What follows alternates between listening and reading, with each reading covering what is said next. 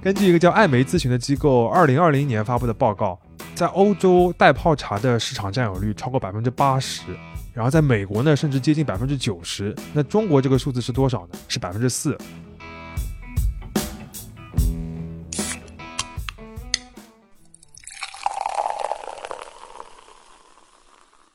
这里是商业就是这样。大家好，我是向文杰，我是徐冰清。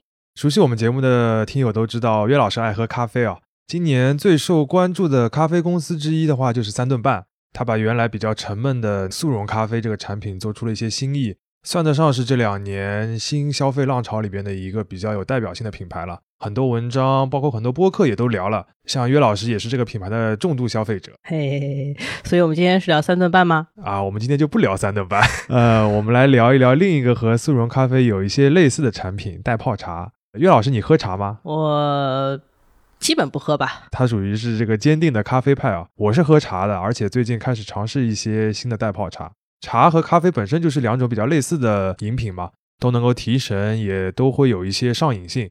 袋泡茶和速溶咖啡的场景也很类似，它们的核心都是为了方便嘛。国内的话，袋泡茶和速溶咖啡这两个产品的商业格局也很像，都是原先有一个巨头的品牌统治这个市场，比如速溶咖啡是雀巢，袋泡茶就是立顿。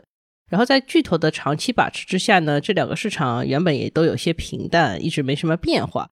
所以这一阶段就出现了很多新品牌，想要去当大卫，去挑战一下歌里亚。哎，说到这个歌里亚，就是立顿，也是真的很碰巧啊！就在我们准备这期节目的时候，我就看到新闻，立顿是正式的被他的母公司联合利华以四十五亿欧元卖掉了。理由呢是这个业务增长比较疲软，然后全球对红茶的需求有点下滑。嗯，反正就是这个热点又蹭上来了，对吧？大家看看，真的是热点蹭我们啊！一方面是老品牌被抛售了，另一方面呢就是新品牌冒出来了。最近几年，国内像茶里啊、百硕啊、茶小空啊等等等等，有好多名字带茶的那种袋泡茶品牌，包括我们比较熟悉的茶颜悦色，都有这个新的袋泡茶的产品。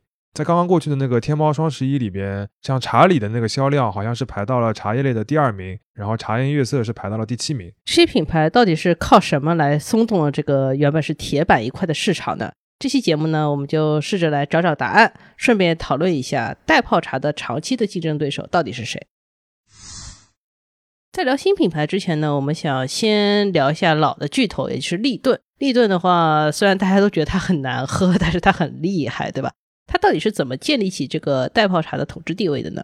这个利顿的创始人就是托马斯·利顿本人，他是个苏格兰人，然后家里边是开杂货店的。一八六三年的时候呢，就跑到美国来，然后学做生意，人也很聪明。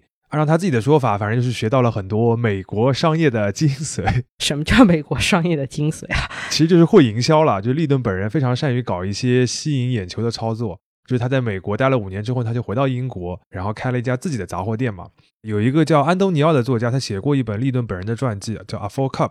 然后他就说到，在利顿本人回英国去开杂货店的时候，当时煤气灯还没有在英国。流行起来，但是利顿就率先在自己的店里边开足了灯，特别亮，所以你站在整个街区的外面，远处一眼就能看到他这家店。所以这是一个字面意思的吸引眼球了，怪不得利顿的这个 logo 是个黄色的。呃，有点道理。他还搞过很多骚操作的营销，比如说什么牵着猪在路上走，然后宣传自己的火腿非常新鲜，还有什么开了一家新店就订了一个全国最大的奶酪，请大家吃。然后这奶酪里面还塞了一些钱，非常中国传统的一个东西。呃，他那个传记作者安东尼奥就形容利顿是那个年代的 Richard Branson，就是那个维珍集团的创始人。我觉得这个形容非常的贴切。对，利顿的他的生意就很快就发展起来了，成为了英国一个很大的一个连锁商店。然后他就看中了茶叶生意，因为当时英国的茶叶市场是这样的，就是全都靠进口，然后非常的贵，但是大家又都很喜欢茶叶，很多人买不起。买不起，同时呢，这个很贵的东西品质还良莠不齐，甚至有的商家比较无良，他把人家下午茶喝完那些茶叶拿回去弄干，然后第二天早上再拿出来卖。咦，这个也太恶心了吧！没错，这个食品安全真的非常成问题啊。所以利顿他自己做茶叶生意呢，就是打消费者这几个痛点。他首先呢是去斯里兰卡买了茶庄，斯里兰卡这个点我们还会提到啊，然后打出自己的一个品牌 slogan，就是从茶庄到茶壶的这个茶叶，就是表示它非常新鲜。这个跟精品咖啡有什么区别呢？但他当时这个打点的话，我觉得还是蛮有说服力的。就是他的茶相当于有一个庄园作为品质保证的认证，而且肯定不会是一个二手茶，对吧？二手茶。然后第二个点呢，就是做标准化，就是过去英国卖茶呢，很多商家还是那种散装的卖茶叶那种卖法，立顿呢就把它变成了一磅半磅那种比较标准的一个包装，然后售价也是规定好的，而且还比市场上要便宜一半。这样就很快吸引了一大批原来买不起茶叶的消费者，等于是一个物美价廉嘛。他做的是这个事情，很快利顿就把这个茶叶生意就开到美国去了，然后做的也很不错。呃，二十世纪初的时候，其实利顿已经是一个红茶大王了。所以，就是利顿去美国做茶叶生意的时候，美国人已经对茶叶没有什么憎恨了，是吗？波士顿清茶事件已经过去了吗？啊，已经过去很长一段时间了。而且一个很重要的事情，就是在一九零六年的时候，袋泡茶这个产品诞生了啊！当然不是利顿发明的啊，那是谁发明的？袋泡茶的发明故事呢，也是一个蛮经典的一个段子。当时有一个美国的茶叶商人，他叫沙利文，然后他在一九零八年的时候，因为要把一些茶叶寄给客户，让他们去看一下嘛样品，他就用一个真丝的袋子包了这些茶叶寄过去。结果有个客户呢，他就理所当然的把它直接丢到水里面去泡了。这个客户的脑回路是不是有点问题啊？让你拆开来看，你为什么直接泡啊？这就是袋泡茶的诞生。好吧。然后呢，这个沙利文他也比较敏锐，他就发觉这个东西有可能是成为一个产品。很快就有蛮多的茶商开始做这个袋泡茶的这个生意了，也包括利顿。当然，利顿相比别人有一个长处，还是他自己本人比较擅长的，就是打品牌。他在茶包上面呢，还贴上了自己的 logo，还有自己的头像。就像听嫂子喉宝一样，因为他本人那个时候在美国也很有名啊，他连续的参加那个美洲杯的帆船挑战赛，而且是屡战屡败，屡败屡战，所以那个时候是被称为最伟大的失败者。他还擅长玩极限运动啊，这个事情真的很 Richard Branson 呀。对的，总之随着袋泡茶在美国，然后在英国的流行呢，利顿这个生意是越做越大了，然后他就和一个更大的巨头联姻了，就是联合利华。在一九三八年的时候，联合利华就收购了利顿的北美业务。到了一九七二年，他就整个买下了利顿这个公司。这个时候，利顿已经把袋泡茶变成了一个完整的工业产品。这个怎么说？因为我前面听到，比如说像品牌的建设，包括说源头产地的控制，我觉得利顿已经做得不错了。这个事情还能怎么做得更好呢？前面其实讲到了很多标准化，它还是基于农产品的这个概念来说的。但利顿是把它变成了一个工业产品。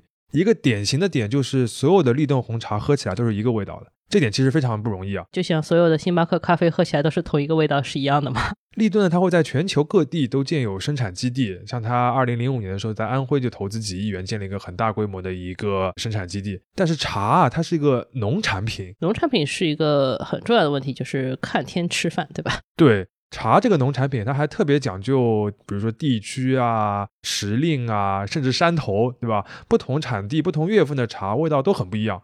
那怎么可能做到所有的产品喝起来都差不多呢？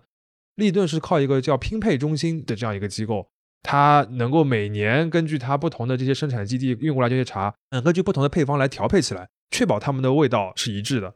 这个就是典型的一个工业的能耗，你需要慢慢的去积累嘛，像调配方一样的。虽然拼配是拼配了，但是里面的东西都是碎的呀。这个碎的袋泡茶还有所谓工艺可言吗？这里呢就要涉及到一个专业的名词，叫做 CTC 茶。CTC 是什么意思呢？就是三个英文字母，首先是 crush，就是把这个茶压碎；第二个呢就是 tear，就把它给撕撕裂了；然后第三个呢就是 curl，就是把它揉卷起来。经过这三个动作。原来的一片片的茶叶就变成了我们看到那种茶粉，变成了茶粉之后呢，它才可以送到那个拼配中心去拼配嘛。如果你是一片片的茶叶的话，其实你是很难去控制它一个标准的口味的。那这个 CTC 的茶的这个生产过程呢，都是可以通过流水线、通过机器来完成的。这个其实就是一个很重要的一个变化，因为我们平时用那种茶叶去泡茶的话，你最后那个产品茶叶它其实还是个农产品嘛。你的加工工艺是没有办法统一的，要根据茶叶的不同的类型来调整你这个，比如说炒茶的过程啊，然后采摘啊什么的这种过程很难标准化。但立顿呢，就是把茶叶从一个非标品变成了一个标品。听上去这个事情跟我们前面说星巴克做的事情还是有点像，因为星巴克也是采摘了全世界风味不太一样的非标准化那些农产品咖啡豆。但是它也是通过一个是靠拼配的技术，把所有的地方的豆子拼成一个口味上面比较稳定的一个组合，然后就是把它深烘，烘的非常的彻底。然后再加上一些全自动的咖啡机，就能保证你在全世界喝到的星巴克的咖啡口味都是差不多的。没错，而且还有个很关键啊，就是利顿在这个过程当中控制了成本。前面我们不是说最早利顿本人在斯里兰卡买了茶庄吗？为什么去斯里兰卡呢？就是一个重要的原因，就是那边的茶品质还可以，但是呢不贵，比较便宜。现在利顿有几个重要的茶园产地，除了斯里兰卡以外，还有中国，还有一个呢是肯尼亚啊。肯尼亚也是我们重要的咖啡产地啊。顺便说一下，肯尼亚还是全世界第四大鲜切花出口国，非常厉害。什么叫鲜切花？就是你一支一支切下来的鲜花。现在我们云南也是卖这个东西，所以说全世界的农产品好像就是说集中度都差不多。鲜切花，那感觉肯尼亚是一个全球非常重要的一个农产品的出口大国。说回那个茶叶哦，除了鲜花以外，肯尼亚还是这个全球最大的这个茶叶出口国之一。它有一个重要的买家就是利顿。肯尼亚的红茶就像巴西的咖啡一样，它属于那种量很大、品质普通，但是很便宜。这个就是最符合利顿这种茶包的需求的。我觉得我已经差不多理解利顿这些茶包厉害在哪里了。刚才你还提到就是联合利华收购利顿这件事情嘛，这个也肯定是利顿之后全球扩张的一个重要因素了。这个当然，别的不说，就说一个渠道。可以想象啊，利顿在成为联合利华的一份子之后，它就能最大限度地利用母公司它这个快销巨头的渠道优势，进入各个零售商超的这些渠道。再加上 B 端市场对大泡茶来说也非常重要，比如说像酒店啊、航空公司啊、写字楼啊，或者那些世界五百强的公司。再然后呢，还有营销部分，这个也是快销巨头很拿手的一个本领。那利顿在一九九二年进入中国的时候呢，就塑造了一个自己非常洋气、时髦的形象，把自己和城市的这个白领的生活结合在了一起。这等于是一下子笼络当时的很多年轻的消费者。在渠道和品牌的这个等于双管齐下之下吧，很快它就占据了像中国这样的一个新市场。在巅峰期的时候，利顿其实全球一年的销售额要接近三十亿欧元，等于占全球茶饮市场的百分之十的市场份额。哇哦！当然，我们也看了一下，就是现在联合利华想把利顿卖掉的话，其实也不是说利顿本身出了什么事情啊，利顿还是很赚钱的一个业务，更多的还是出于联合利华自身的一个瘦身考虑。因为快消巨头这两年受到新冠疫情的冲击还是不小的，然后呢，他们基本上都会做一个动作，就会去卖掉一些增长率不高、利润率也不是太高的业务线，然后把业务聚焦在那些能赚钱或者高增长的业务上。其实联合利华除了卖掉利顿，还卖掉了一些大众类的美妆产品，就感觉就是一直要赚钱。只想赚钱，没错，我也同意你的看法。所以，利顿作为一个巨头的贡献，其实还是值得尊重的。像我们刚才说的，在过去一百多年里面，它把农产品变成了一个标准化的工业品，并且在成本、品控、品牌、渠道等方面都做到了一个快消品该做的极致，才使得它成为了代泡茶这个生意的一个唯一的巨头吧。我们讲了半天歌利亚的成长史，接下来这个年轻的大卫终于要出场了吗？应该是的。不过在此之前呢，其实还是要简单的介绍一下中国的茶叶消费市场，因为前面我们讲了很多都是全球的概念嘛。因为中国这个市场真的非常特殊。哎，怎么说呢？嗯，我们大致提了三个点啊。第一个是总量，就是以二零二零年为例，全球一年大概生产茶叶是六百多万吨这个概念，其中呢，中国是最大的市场，大概产量就有两百八十多万吨。而这么多的这个比例，中国基本上是靠自己消化的，就出口也不是很多，进口也不是很多，所以本质上中国是一个自产自销的茶叶内循环了。某种程度上可以这么说。第二个特点呢，就跟代泡茶相关了，就是刚才讲到这么大的一个那个自产自销的一个市场，这当中代泡茶的比例非常小。那像茶叶最后变成的消费品呢，一般分为这么几种，首先是原叶茶，就是我们习惯那种一片片叶子的泡的那个茶。呃，还有呢，就是即饮茶，就是我们喝的那种饮料，类似三得利乌龙茶。还有一种呢，就是代泡茶。当然，中国现在还流行那个新式的茶饮店，这个我们后面也会提到。那么这几类产品的分布是什么样的呢？根据一个叫艾媒咨询的机构二零二零年发布的报告，在欧洲代泡茶的市场占有率超过百分之八十，然后在美国呢，甚至接近百分之九十。那中国这个数字是多少？是百分之四啊，这么少吗？蛮夸张的哦。当然，这不一定是一个权威准确的数字，但是可以反映一个基本的市场结构嘛。中国大多数消费者消费的其实是原叶茶，就是传统的那种泡茶，还有一部分呢是茶叶的饮料。这个其实是一个很神奇的事情啊，因为一般来说，一个品类的销量分布总归是金字塔结构。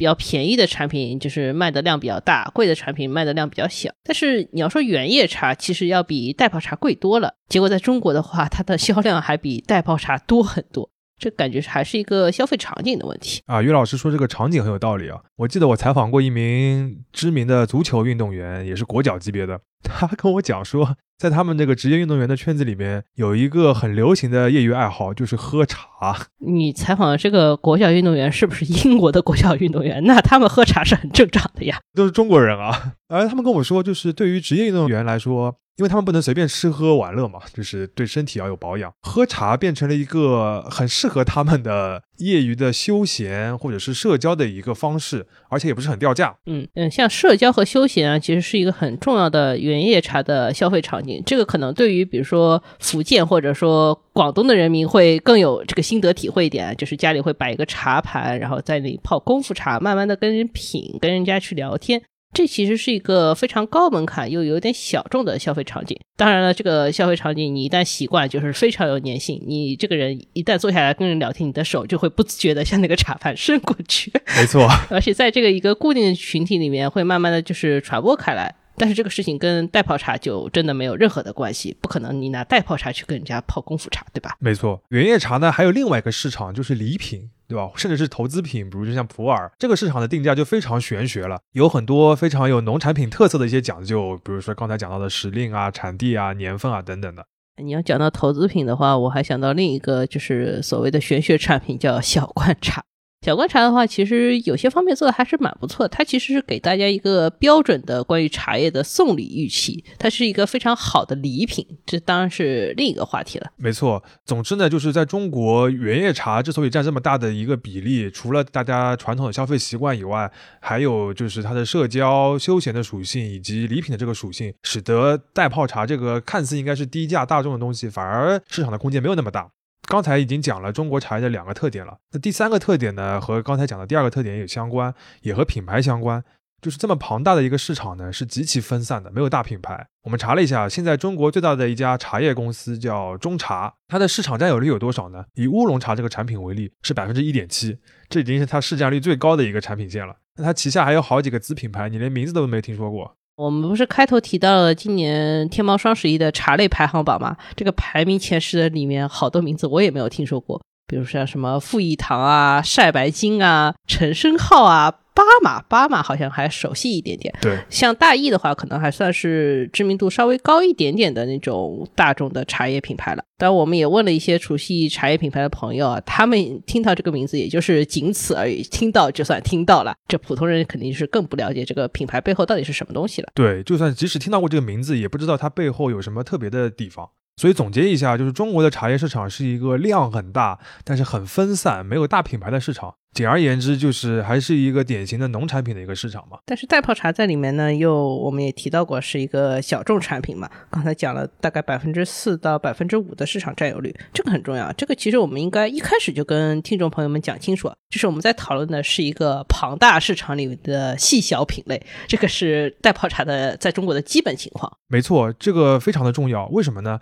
因为这就意味着，当一个新品牌它想要在袋泡茶里面起来的话，它的目标不应该是。吃掉同品类里边原来的统治者的那个份额，而应该是要扩大自己这个产品本身的这个受众基数。这个就类似于那种电动车的新品牌想要做的，不应该是去抢特斯拉的生意，而是让更多人接受电动车，对吧？没错。呃，说到这里，终于要说到这些新品牌了。那他们怎么来做到要扩大自己的这个受众的基数呢？他们做的第一个事情就是提升质量，也提升单价。呃，立顿因为过去总是把自己做成一个没有个性的物美价廉的一个大众类的产品嘛，但它一个普通的黄标的那个红茶的茶包，平均下来就是五毛钱。这么做的好处呢，是能够尽可能的覆盖市场。它的坏处就是消费者不会觉得它好喝，或者甚至不会对它的口味有任何的要求。最简单的一点，它的茶包里边它是茶粉嘛，不是茶叶。这个对于我们中国消费者来说就非常要命，就是我到底喝的是个啥？没错，因为中国消费者的惯性就是觉得圆月茶是最好的，就算你没喝过，你也会有这个感觉，对吧？你这些茶粉的话，我就天然的会觉得你是个边角料，不是个好茶叶。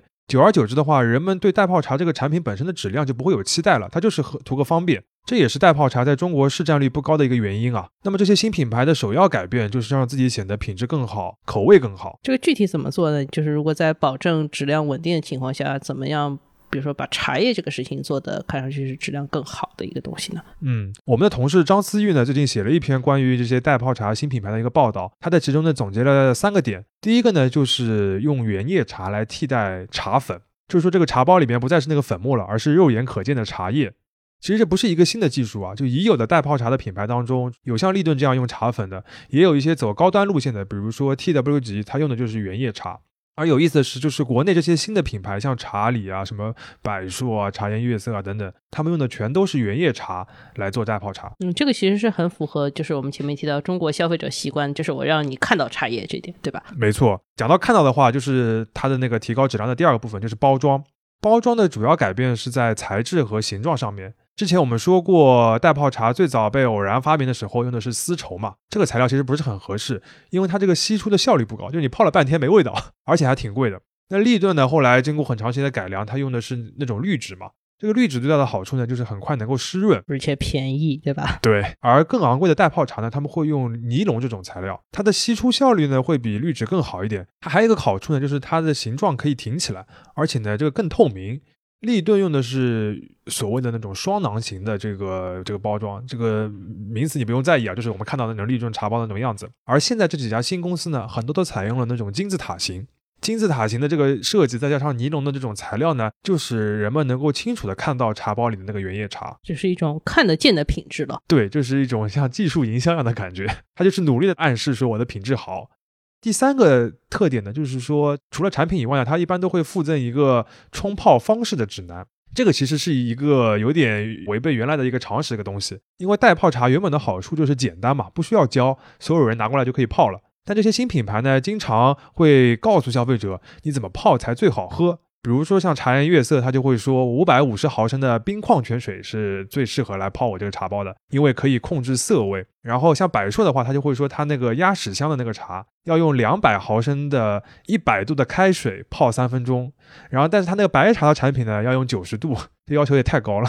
这个又是温度，又是水量，还有时间，这个跟我们精品咖啡没有任何的区别了。嗯，当然，其实他们就是在告诉消费者，我们是好喝的，但是我们要建议你怎么样才能最好的享受我们这个好喝，对吧？没错，就是他这种消费指南的话，其实本质上是在传递一种产品形象。他们也知道消费者不一定会遵循你这么精确的这个要求，但是看到这个指南的消费者都会有这个印象哦，你是在认真的做这个产品的。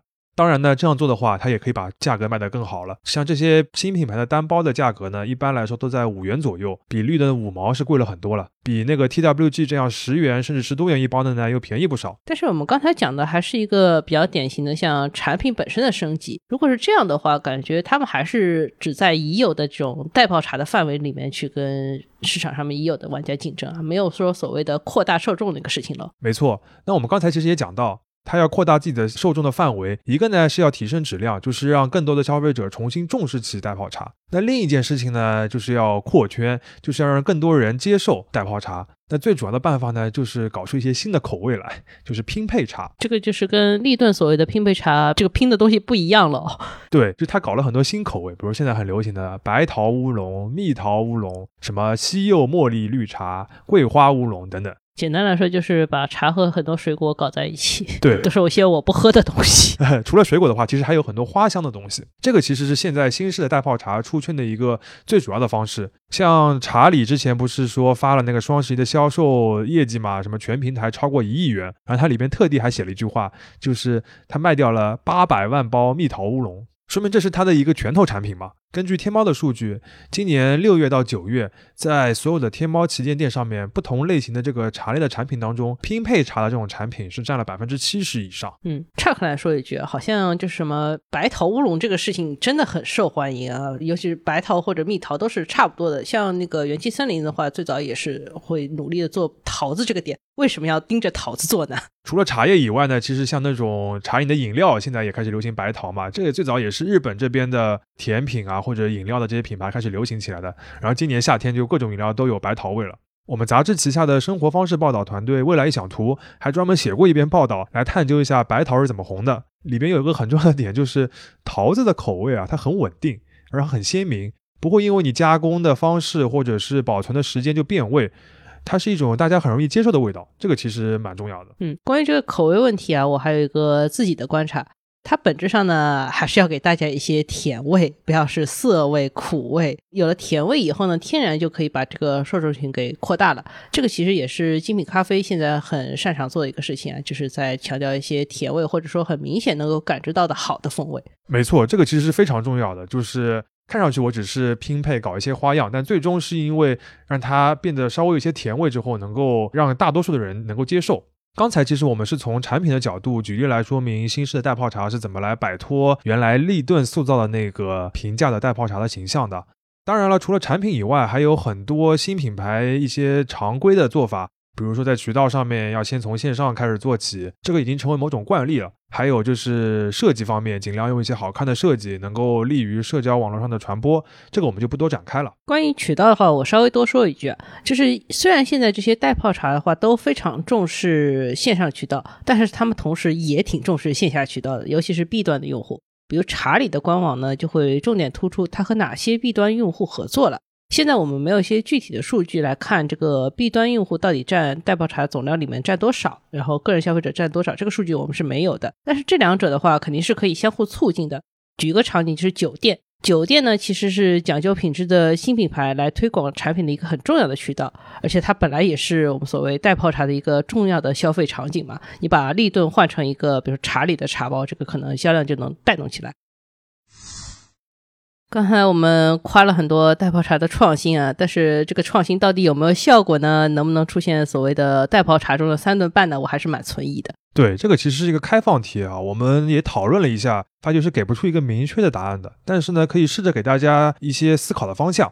首先，三顿半为什么能够兴起？其实除了他自己做的那些产品的创新以外，更多的是咖啡市场的这个基础打得比较好了。大量的连锁的咖啡品牌已经让消费者们非常习惯各种各样类型的咖啡了。哎，说的直白点，就是站在星巴克的这个肩膀之上，这个新型的速溶咖啡才能很快的被接受嘛。当然，现在星巴克反过来还做了自己的新型速溶咖啡，这个我不能接受啊，我也确实不太能接受。当然，这个另一个话题了。嗯，我们说回茶叶。那么茶叶这个的问题呢，就是他们没有星巴克这样的开路大哥。我们刚才讲到，这个市场极其的分散，没有一个大品牌。当然，现在以喜茶为代表的一些新式的茶饮店，可能会起到这样一个引领的作用。虽然他们从这个消费的场景上面更接近于饮料。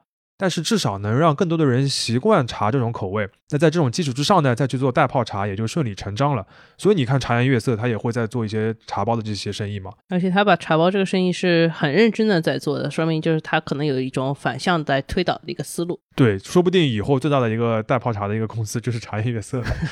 最后我们还是回到节目刚开始提的那个问题啊，就是袋泡茶的长期竞争对手到底是谁？其实我们刚才提到过立顿，又提到过原叶茶。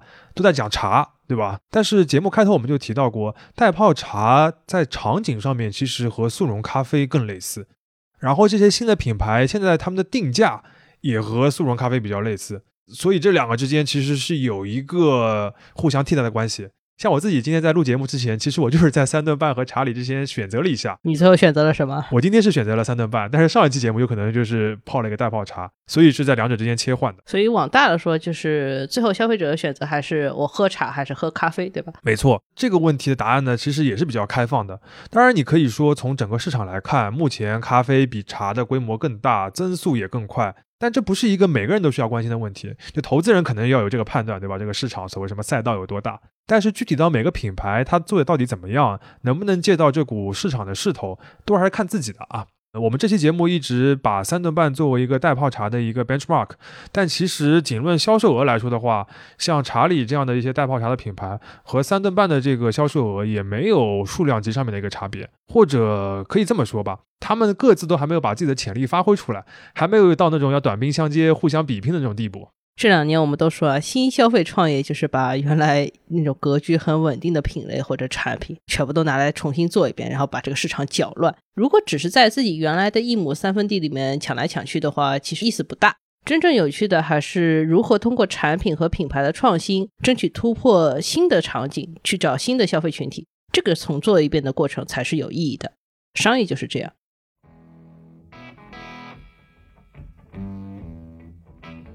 感谢收听这一期的商业就是这样。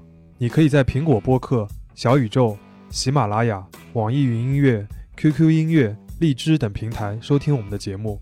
微信公众号“第一财经 e magazine” 也会推送每期节目的内容。如果喜欢我们，欢迎你在苹果播客给我们五星好评，并期待你在各个平台与我们交流。尤其欢迎分享你感兴趣的话题。下期见。